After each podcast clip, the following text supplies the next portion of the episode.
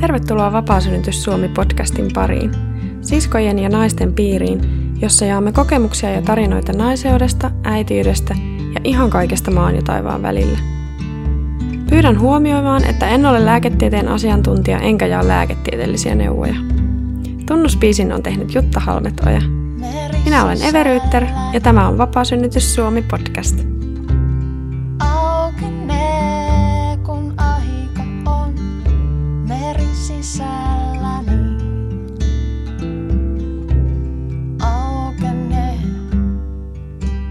Jaan tässä ensimmäisessä jaksossa mun molemmat synnytystarinat. On kaksi lasta ja toinen syntyi tosiaan viime lokakuussa eikä sitten selvinnyt. Eli jos olet raskaana, niin suosittelen harkitsemaan sitä, että haluatko kuulla tämän tarinan nyt. Voit palata tähän sitten raskauden jälkeen. Tämä ei kuitenkaan sisällä sinänsä synnytystraumaa, eli ihan oman harkinnan mukaan, jos tuntuu siltä, että haluat tämän kuulla, niin kuuntele mutta huomioi kuitenkin se, että tämä sisältää kertomista siitä vauvan kuolemasta, niin mietit tarkkaan, että haluatko välttämättä nyt päästää niitä tunnetiloja siihen sinun kuplaasi.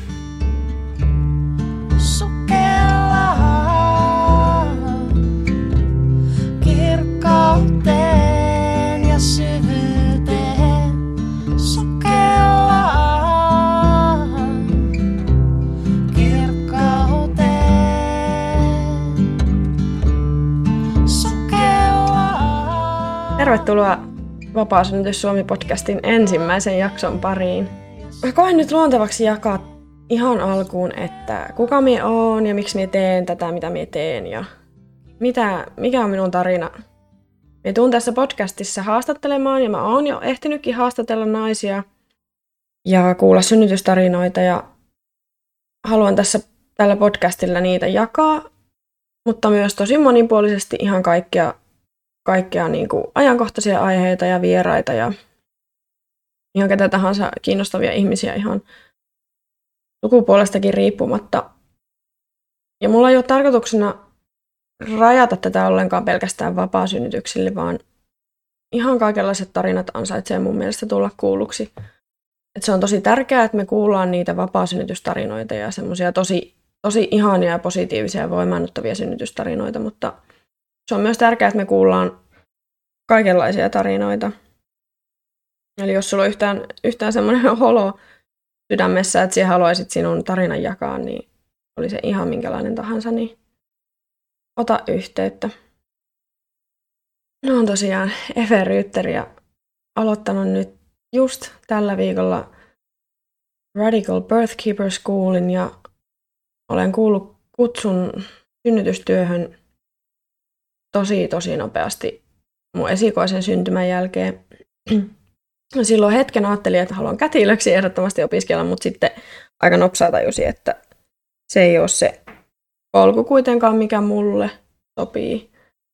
Synnytystyötä voi tehdä niin monella muullakin tavalla ja mulla nyt ehkä sitten kaikkein tärkeimpänä fokuksena on se äitien ja naisten hyvinvointi ja se, että ne sais mahdollisimman hyvän kokemuksen ja että ne tietäis mahdollisimman varhaisessa vaiheessa, mitä kaikkia vaihtoehtoja on olemassa. Eli mun niin kuin, tarkoituksena on jakaa tätä sanomaa, sanomaa siitä valinnanvapaudesta ja itsemääräämisoikeudesta niin laajalle kuin mahdollista ihan kaikenlaisen tiedon ja informaation kautta, mutta myös kaikkien näiden tarinoiden kautta, mitä mietun tässä podcastissa jakamaan.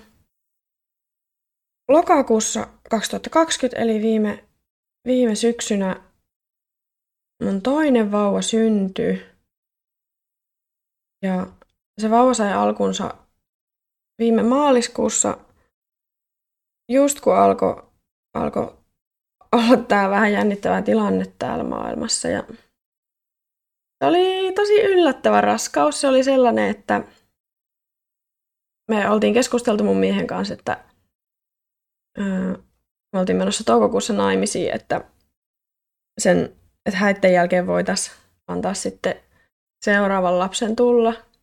Mutta tämä lapsi kuulikin sitten kutsun saman tien, eli sitten siinä hyvin pian tämän keskustelun jälkeen ihan sattumalta mun raskaus on saanut alkunsa ja se oli tosi jännä. Siis mä, mä tunsin sen ihan hedelmöittymisestä lähtien. Ja minä koen, että me on sillä hetkellä, kun se on saanut alkunsa se raskaus, niin ollut tosi läsnä minun kehossa, mikä on sitten mahdollistanut sen. Ja mä tunsin sen vauvan läsnäolon ja oottelin sitten pari viikkoa ja kuukautiset ei tullut ja aina kun kävin vessassa, niin tunsin, että joku on siellä mun kanssa ja se oli niin outo tunne. Se oli jotakin, mitä minä en ole koskaan aikaisemmin kokenut. Ää, ja ajattelin, että jos tämä ei ole nyt raskaus, niin sitten me on varmaan tullut hulluksi. Olin päättänyt, että ensimmäisen lapsen yritystä oli kaksi ja puoli vuotta ja hän on nyt kaksi ja puoli vuotias. Eli oli pitkä lapsettomuus, aika pitkä lapsettomuus ja hirveästi negatiivisia raskaustestejä ja toivomuksia siitä, että olisi raskaana, mutta ei ollutkaan. Ja en saanut missään vaiheessa keskenmenoja, vaan yksinkertaisesti vaan keho ei ollut valmis, valmis raskautumaan. Ja sitten lopulta tulin kuitenkin luonnollisesti raskaaksi ja sitten vasta kymmenen päivää kuukautisten myöhästymisestä niin tein raskaustesti, joka sitten oli saman tien tietysti positiivinen. Mutta jotenkin kuitenkin siitä, ehkä jonkun aikaa ennen ton toisen lapsen raskautta, sitten päätin, että minä en tule enää tekemään raskaustestiä, että minä oikeasti aloitan jo siitä pisteestä, kun mun kuukautiset on myöhässä, niin sen minun oman kehon kuuntelun. Ja luotan siihen ihan täysin ja siis oikein virittäydyn sille intuitiolle, että mitä minä tunnen ja tiedän itse, mitä on meneillään, että mä en tarvitse sitä niin kuin ulkopuolelta sitä vahvistusta. Ja joo, mun kuukautiset oli ollut muutaman päivän myöhässä ja tunsin sen jonkunlaisen tyypin läsnäolon ja sitten pamahti semmoinen pistos molempiin rintoihin ja sitten tajusin, että joo, kyllä mä oon raskaana. Ja se oli aika mahtava tunne niin kuin löytää se tieto täysin itsestään. Se oli ihan mahtava niin kuin alku sille mun raskaudelle.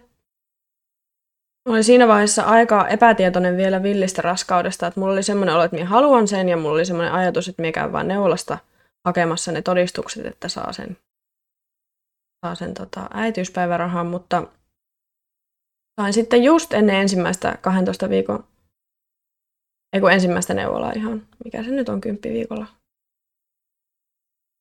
Niin sain tota, tietää, että minä voin hakea ne todistukset myös yksityiseltä kätilöltä ja jätin sitten sen neuvolan väliin ja mulla oli sitten yhteys tähän yksityiseen kätilöön. Ja se oli tosi ihana. Mutta mä nautin ihan suunnattomasti siitä villistä raskaudesta ja se oli semmoinen, että se ei, just semmoinen, että se raskaus on niinku osa minun elämää ja tavallaan tosi normaalia. Että ei ole mitään syytä niinku yhtäkkiä alkaa ravaamaan jossain, jossain tota lääkärissä tai neuvolassa. Et se oli mulle niinku semmoinen oikea valinta ja se tuntui tosi ihanalta ja minä nautin tosi paljon siitä raskaudesta ja se oli tosi erilainen, koska oli jo yksi lapsi, yksi villi taapero siinä pyörimässä jaloissa, mutta se oli myös tosi ihana, kun minä sain niinku ihan täysin uppoutua siihen kehoon ja olotilaan ja viikot kuluu ja en aina tiennyt, millä viikolla on menossa ja tosi varhaisessa vaiheessa aloin tuntemaan liikkeitä ja mietin tosi paljon synnytystä, että olin jo niin paljon lukenut ja kuunnellut vapaasynnytyksestä ja synnytyksestä yleensäkin, että oli ihan täysin selvää, siis ihan sataprosenttisen selvää, että kotona tulen synnyttämään. Ja sitten se ajatus siitä vapaasynnytyksestäkin oli aika lailla koko ajan läsnä, että mulla oli hirveän vaikea päättää, että ketä minä ottaisin tänne synnytykseen. Että mulla oli myös semmoinen olo, että me voitaisiin olla ihan vaan kahdestaan mun miehen kanssa ja lapsen kanssa. Ja mm, oli muutamia semmoisia tuttuja viisaita naisia doulia, joita olin ajatellut, että voisi ehkä mahdollisesti tulla, mutta se oli tosi epäselvää ja se oli tuntui tosi vaikealta jotenkin päättää. Ja kyllähän minä sen tiesinkin siinä vaiheessa, että minun ei tarvitse sitä vielä päättää. Mutta siinä se kesä meni ja nautin olostani tosi paljon ja nautin ja rakastin sitä ajatusta siitä, että mä olin omassa kotona ja tiesin, että tuun synnyttämään täällä. Se vauva syntyy, syntyykö se sitten ammeeseen tai sänkyyn, mutta se syntyy niin kuin siihen samaan paikkaan, missä se on tehty. Ja mä vaalin sitä ajatusta ihan tosi paljon ja se tuntui tosi ihanalta ajatukselta. Että on tavallaan henkisesti valmis jo siinä tilassa, missä se tapahtuu. Ja se on se on se mulle se tutuin paikka ja turvallisin paikka ja minä tiesin, että tämä koti on se paikka, missä minä pystyn täysin antautumaan sille synnytykselle ja luottamaan siihen prosessiin ja kuuntelemaan minun kehoa ja olemaan kaikista rennoin, mitä ikinä pystyn olemaan. Ja se mun esikoisen synnytys oli siis sairaalassa ja mä olin ihan siis viimeisillä, niin kuukautta ennen laskettua aikaa sitten kuulin hypnosynnytyksestä ja ostin heti semmoisen verkkokurssin ja opin siinä, kahlasin viikossa sen materiaalin läpi ja opin siinä jo ihan valtavasti ja tuli tosi suuri luottamus synnytykseen. Ja se oli kai niin loppuvaiheessa, että minä en ehtinyt sisäistää vielä sitä ajatusta kotisynnytyksestä.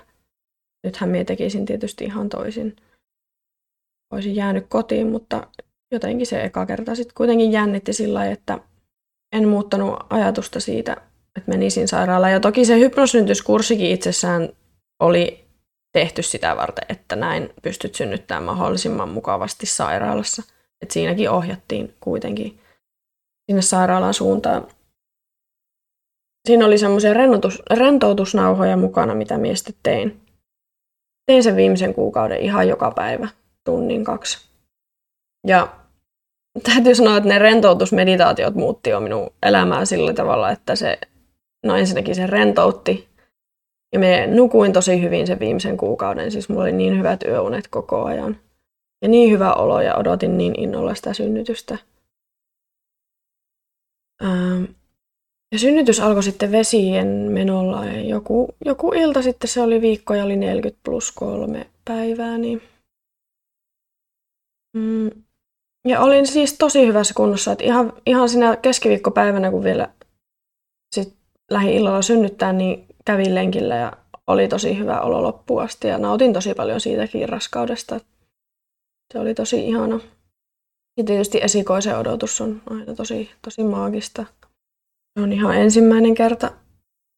Mutta joo, illalla sitten just ihanan lempeän hetken jälkeen mieheni kanssa, niin sitten poksahti, kuului poksahus ihan vaan ja sitten lähti vähän nestettä valumaan, niin sitten että no nyt meni lapsivedet. Ja sitten sieltä alkoi tulla vähän veristä vuotoa, niin sitten minä ajattelin, mä olin jo varautunut siihen, että lapsivesien menosta voi mennä vaikka kaksi päivää ennen kuin synnytys käynnistyy. Eli minä en ollut siinä vaiheessa ollenkaan lähdössä sairaalaan, että sairaalakassi oli pakattuna, mutta ajattelin, että tässä ihan rauhassa ei mitään supistuksia, ei mitään tuntemuksia ollut siinä vaiheessa. Ainoastaan se, se vesi, veden, vesien meno ja sekin hyvin sillä ihan tipotellen. Mutta sitten alkoi tosiaan tulla vähän veristä vuotoa, niin soitin synnärille ja ne sitten asutaan ihan lähellä synnytyssairaalaa, niin lähdettiin sitten tsekkaamaan, että mikä tilanne. Ja siellä sitten huomattiinkin, että synnytys on jo ihan, ihan hyvin käynnissä. Että mä taisin olla kolme senttiä auki siinä vaiheessa ja sitten,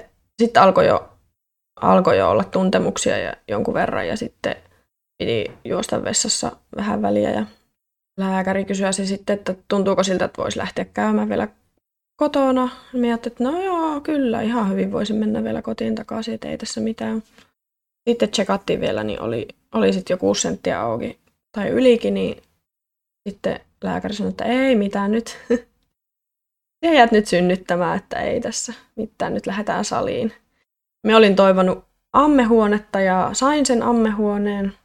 Päästiin sinne huoneeseen, niin menin ammeeseen, mutta se, siinä vaiheessa se niin kääntyi se synnytyksen kulku, eli se alkoi tuntua sen verran jo intensiiviseltä, että minä en pystynyt oikeastaan olemaan siellä ammeessa siellä paikassa, että voi olla, että kotona se olisi tuntunutkin mukavalta ja olisi voinut niin kuin, kuunnella itseänsä. Menin käymään vessan pöntöllä. Kätilö sanoi, ei enää vessaan. Et se oli jo heti semmoinen, että sitten joku muu alkoi käskyttää minua, vaikka se kokemus oli hyvä, niin sillä se vaan menee. Synnytys eteni tosi nopeasti ja sitten Ella syntyi neljä tuntia sen jälkeen, kun se oli niin kuin varsinaisesti käynnistynyt se synnytys. Eli tosi nopeasti ja tosi ihanasti se meni. Mulla oli semmoinen toive, että mun ei tarvitsisi ottaa mitään lääkkeitä ja se, mä missään vaiheessa en kokenut tarvetta, että olisi pitänyt ottaa mitään. Vähän ilokaasua testailin, mutta siitä meni enemmänkin vaan pää, pää vähän pyörälle. Olisin halunnut kontallani ponnistaa, ja mulla tuli tosi voimakas ponnistuksen tarve, mutta mun ei annettu vielä ponnistaa. Ja sitten kun annettiin luva, niin sitten vähän niin kuin pakotettiin kääntymään selälleen. Ja pää, pää junnasi siinä ees taas, ja ne piti sitä huonona asiana, minkä me on nyt vasta oppinut jälkikäteen, että se kuuluu mennä niin, että se pää menee siinä ees takaisin sen takia, että se vauvan pää venyttää sitä paikkaa. Ja sitten se pääsee tulemaan sieltä lempeästi.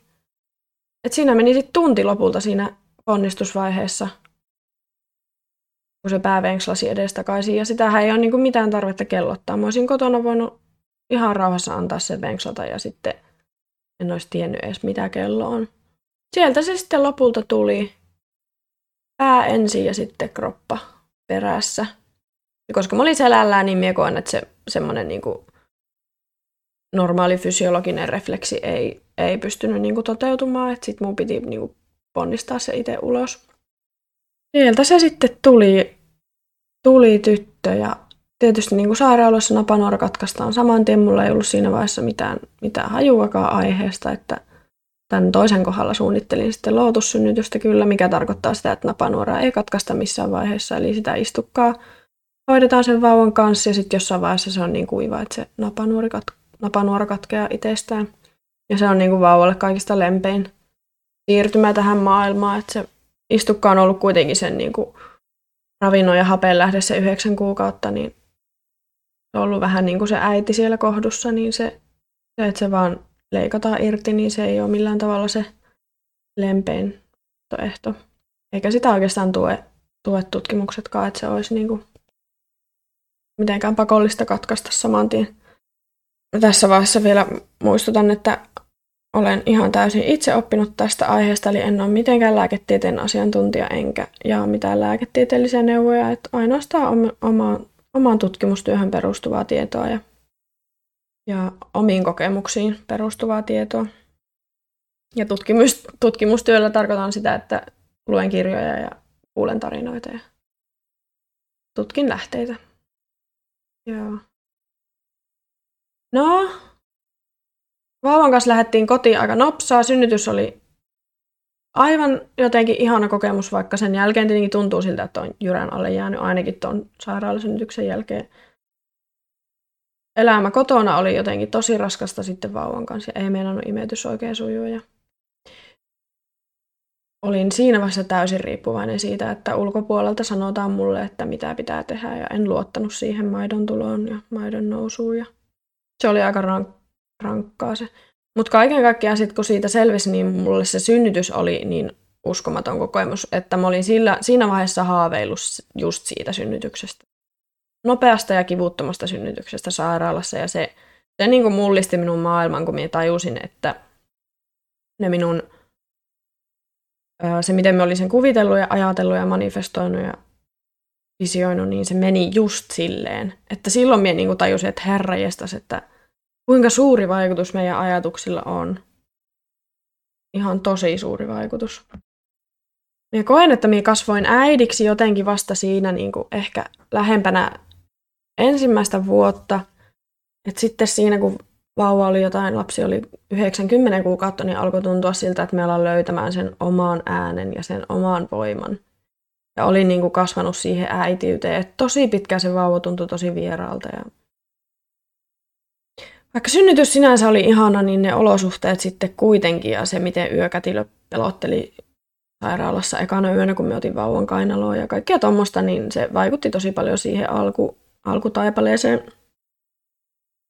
Ja tosiaan sitten, kun Ella esikoinen oli puolitoista vuotias, niin olinkin sitten yllättäen raskaana. Ja tosiaan syksy tuli ja meni kuukausia ja olin sitten seitsemän, seitsemän kuukautta raskaana, kahdeksannella kuulla. just palannut syyslomalta takaisin töihin ja alkoi olla aika tukala olo. Mulla oli tosi iso maha ja mulla alkoi olla semmoinen olo, että se on jotain kummallista. Mulla oli vähän semmoista veri, limaa, vuotoa. Mutta koska mä olin niin luottavainen siihen prosessiin, niin mie siinä vaiheessakin vielä ajattelin, että mie kattelen vaan, että kyllä tää tästä etenee. Ja sitten mulla oli pari päivää, mitä mä nyt tietenkin jälkikäteen tajuan ja tiedän, että minä syn, oli synnytys käynnissä, mutta mulla oli pari semmoista aika tukalaa päivää. Eli mä olin viikolla 31. Oli pari semmoista tukalaa päivää.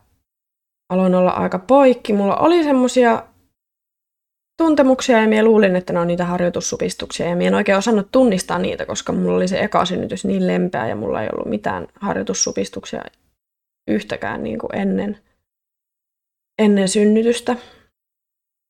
Olin töissä ja koko päivän sitten synnyttelin ja alkoi olla semmoista, että mun piti vähän niin kuin ottaa niitä supistuksia vastaan sillä lailla, että minä aina kumarruin eteenpäin ja se helpotti. Ja sitten niitä tuli ja tuli ja tuli. Olin tosi poikkisen työpäivän jälkeen ja tulin kotiin ja kotiin sitten ja mies ja lapsi lähti rekojakoon hakemaan tilauksia ja ähm, ajattelin, että mä kuuntelen semmoisen ihanan raskaus synnytys rentoutusnauhan, että jospa nämä harjoitussupistukset menisivät tästä ohi, että nyt on niinku pakko levätä. Me puolisen tuntia ja kuuntelin ja ne, ne oikeastaan sen aikana sitten vaan voimistu. Laittelin sille mun kätilölle viestiä, että mitäköhän nyt kannattaisi tehdä ja hän sitten sanoi, että mene nyt kuitenkin tonne tsekkauttamaan tonne synnytyssairaalaan, että mikä on tilanne. Niin kuin mä olin itse sitä mieltä, että mie, mulla oli viikko vielä äitiyslomaa siinä, niin mä olin itse sitä mieltä, että nyt on ehdottomasti haettava sairaslomaa, että mä enää mene töihin. Tätä on liian, liian raskasta, nyt, nyt on liian, niin kuin, liian raskasta, niin otan sen viimeisen viikon sairaslomaa. Pysyn kotona ja lepäilen. Eli me asun ihan korttelin toisessa päässä tuosta synnytyssairaalasta, niin se oli se mun lähin, mistä me pystyisin sairaslomaa hakemaan, niin kävelin siihen ja sanoin, että haluan sairaslomaa, että supistelee liikaa ja viikolla 31 ja näin. Niin sitten tietysti siinä vielä matkalla, kun kävelin sairaalaan, niin mietin, että ei, että voinko me olla nyt, syn- voiko tämä olla synnytys, että eihän tämä voi olla vielä synnytys, että vasta 30 viikkoa ja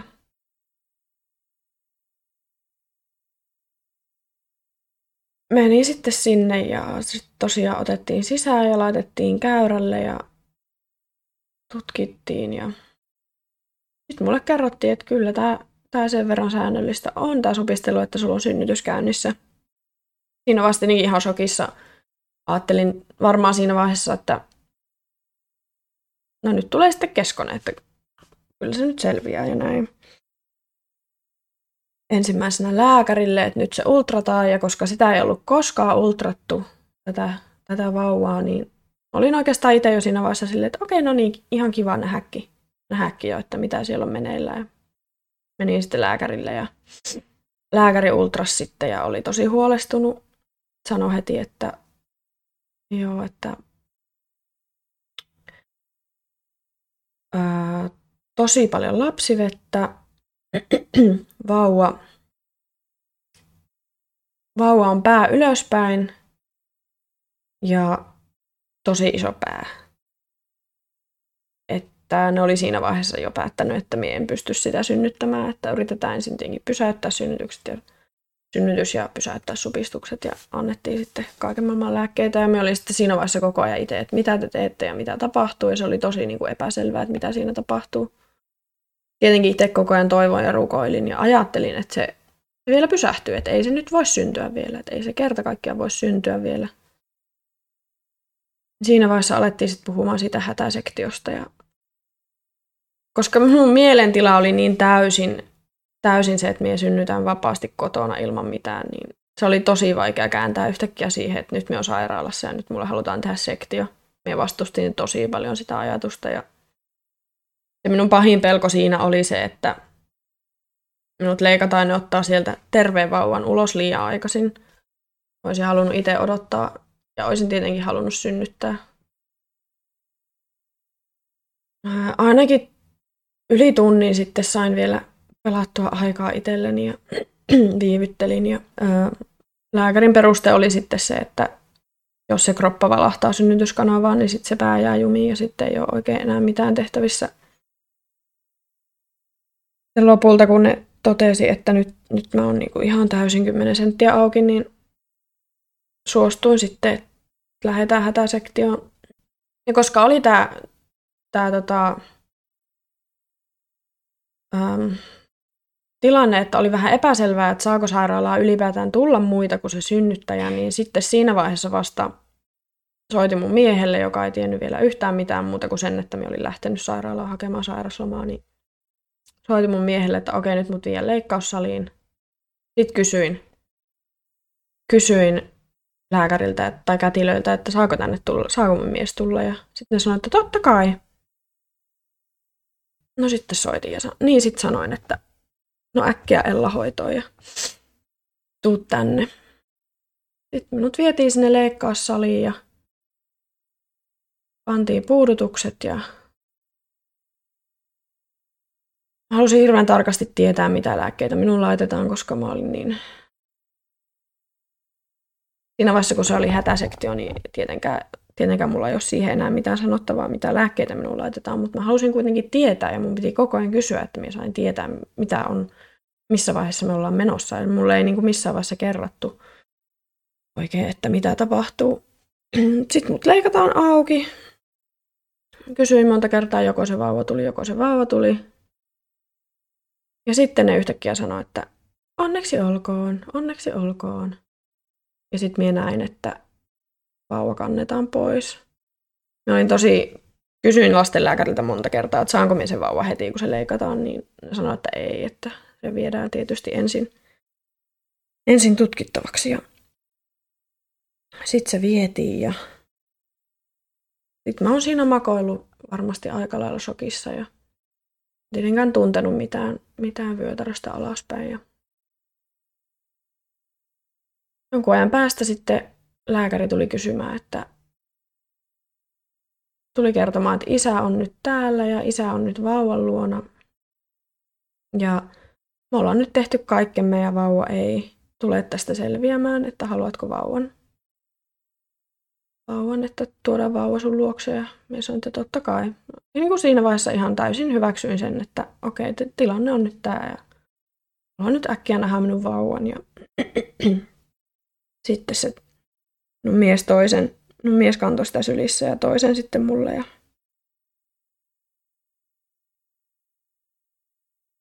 se laitettiin mun iholle siihen, se vauva oli alasta ja se laitettiin minun siihen rinnan päälle ja Mä siinä vaiheessa näin tietysti, että se oli, oli hyvin sairas, että oli tosi iso pää ja pieni kroppa, täydellinen pieni kroppa. Siinä se oli sitten. Mun mies heti varoitti minua, että nyt ei näytä hyvältä. Ja mä sain vauvan siihen ja tunsin sen ihon, ihoa vasten ja kuulin, kun se oikein vaivallisesti, vaivalloisesti veti henkeä ja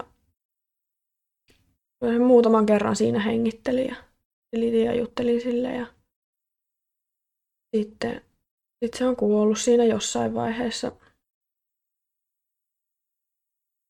Meidät siirrettiin sitten sinne heräämöön ja siinä vaiheessa minä sitten kysyin minun mieheltä, että miten olisi Hilma nimi.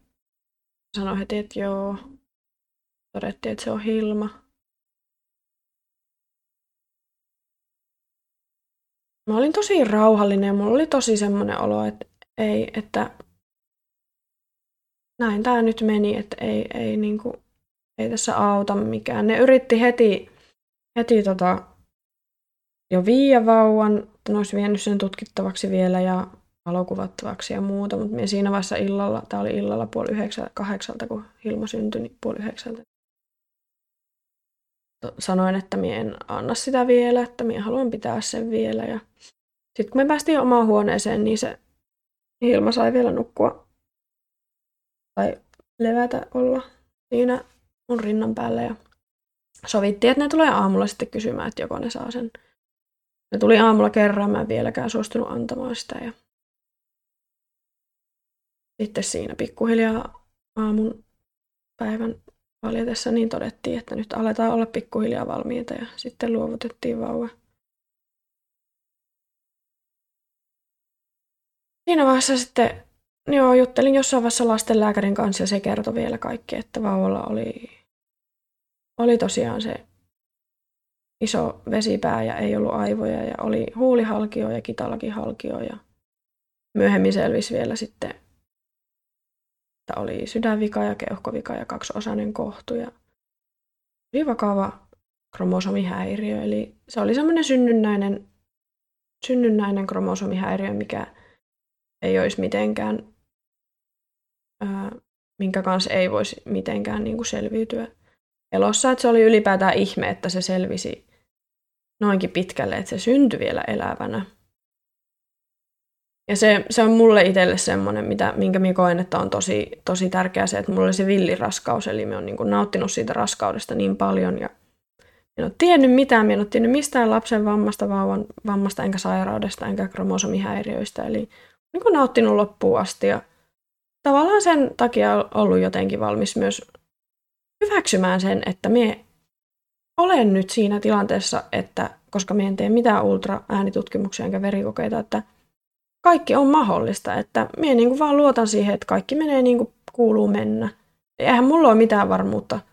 Eihän villiraskaus anna kellekään mitään varmuutta siitä lopputuloksesta. Niin kuin, ei mitkään muutkaan raskaudet, ei niin kuin mikään tutkimuskaan koskaan anna sataprosenttista tietoa. Mutta minä itse koen, että se oli parempi kuin jos me olisin tiennyt, se olisi nähty heti ekassa ultrassa, että, että se vauva on sairas. Niin siinä olisi pitänyt tehdä sitten päätöksiä, että jatketaanko raskautta vai keskeytetäänkö se vai mitä tehdään. minä koen sen tosi tosi tärkeäksi itselleni, että tämän, sen ansiosta me sitten näin vielä, tai me nähtiin Hilma elävänä ja Kristian on, no mies on saanut katsoa sitä silmiin ja hmm. Tämä on tosi herkkä tarina jaettavaksi, mutta me jotenkin koen myös, että tämä on tosi tärkeä tarina jaettavaksi. No, jotenkin minun elämä on muuttanut ihan täysin ja jotenkin tosi isoja muutoksia sen jälkeen. Ainoa mikä minua tietysti harmittaa on, on se, että mulla jouduin siihen hätäsektioon, mutta itse jotenkin mietin vaan sitä, että jos olisinkin synnyttänyt, onnistunut synnyttämään ihan normaalisti, niin ei olisi niin kuin sitä toipumisaikaa siitä leikkauksesta. Mutta se, se, senkään mien aio tietenkään antaa olla mikään, mikään tota, se ei ole mikään, että minä olisin nyt viallinen tai rikkinäinen tai mitään, että tästä mennään eteenpäin. Siitä on nyt neljä kuukautta, kun Hilma kuoli ja se on kyllä ollut pitkä matka. Se on ollut tosi, tosi semmoinen suuri henkinen matka jotenkin siitä hyväksynnästä ja se fyysinen toipuminen ja nyt kun alkaa olla niin kuin täysin palautunut, niin tämä on niin kuin ikävöi sitä vauvaa, mutta samalla toivoo tietenkin, että saisi vielä lisää, lisää vauvoja. Ja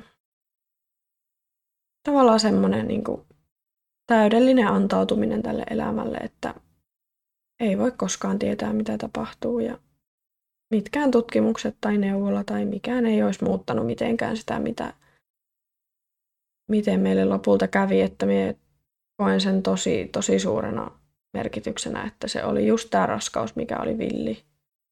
Että me nähtiin meidän vauva ja me sain nauttia siitä raskaudesta ja oli tosi ihanaa. Ja Hilma on meidän perheen ja se on aina mun tyttö. Ja aina meille rakas ja tärkeä.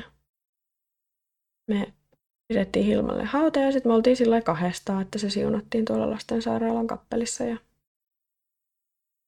Mulla tuli tosi paljon maitoa sen jälkeen, ihan vähän sen jälkeen, kun Hilma oli syntynyt ja annoin sen maidon tulla ja valua. En missään vaiheessa ottanut esimerkiksi sitä maidoaistolääkettä, mikä tarjottiin sairaalassa oli tosi tärkeä osa sitä paranemisprosessia, että samalla kun se maito valuu, niin minä sain käsitellä sitä asiaa. Ja mä olin kotona, eihän se mitään haitannut, minä annoin sen vaan valua ja sain itkeä samalla ja tuntea kuitenkin sen, kuinka minun keho toimii, kuinka se ensimmäisen raskauden esikoisen synnytyksen jälkeen tuntui, että se ei jotenkin toiminut enkä luottanut siihen, niin sain kokea sen, että se oikeasti toimii ja sain prosessoida sitä asiaa. Ja mun mies oli kuukauden, ensimmäisen kuukauden kotona, minä sain levätä tosi paljon ja tietysti se sektion jälkeinen lepo on tosi tärkeää, että eihän siinä oikein, mutta ekat pari viikkoa sitä vaan niin töpötteli menemään.